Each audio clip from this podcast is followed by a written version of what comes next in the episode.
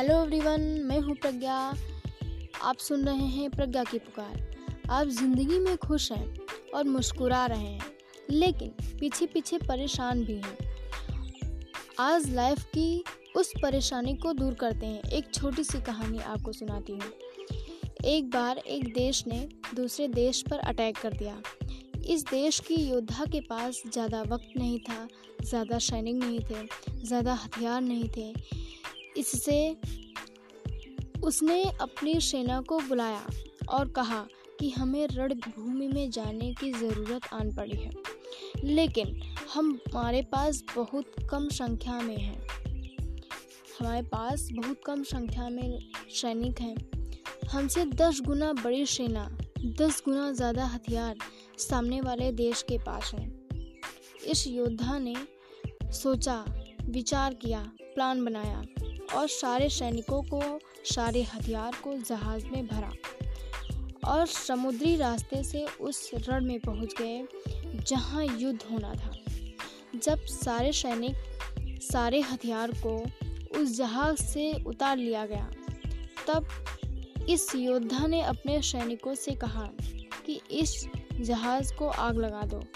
सैनिकों को समझ में नहीं आया कि योद्धा क्या कह रहा है, लेकिन ऑर्डर था इसलिए उस जहाज़ को आग लगा दी गई ये सब होने के बाद योद्धा ने फिर से अपने सैनिकों को संबोधित किया और कहा कि अब आप देख रहे हैं कि पीछे जहाज़ जल रहा है।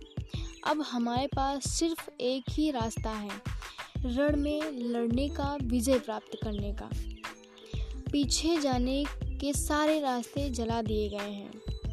अब एक ही ऑप्शन है। उसके बाद युद्ध हुआ और सैनिक लड़े, क्योंकि सैनिकों के पास एक ही रास्ता था। एक ही ऑप्शन था कि जी भर के लड़ें, पूरी ताकत से लड़ें और अपने से दस गुना ज़्यादा ताकतवर देश को हरा दिया। ये छोटी सी कहानी हमें लाइफ में ये बात बताती है कि पीछे जाने के जितने भी रास्ते हैं, उन्हें जला दीजिए। एक ही ऑप्शन रखिए, वो है जीत। जब आप ये डिसाइड कर लेंगे कि आपको ये करना ही है, चाहे पर्सनल लाइफ की बात हो या प्रोफेशनल लाइफ की बात हो, तब आप वो कर दिखाएँगे। दुनिया में कुछ भी असंभव नहीं है। ज़रूरत है तो सिर्फ़ और सिर्फ़ पैसन की। प्रज्ञा आपसे हमेशा यही कहती है कि कुछ ऐसा करो अपने दिमाग से जो दुनिया सीखना चाहे आपसे।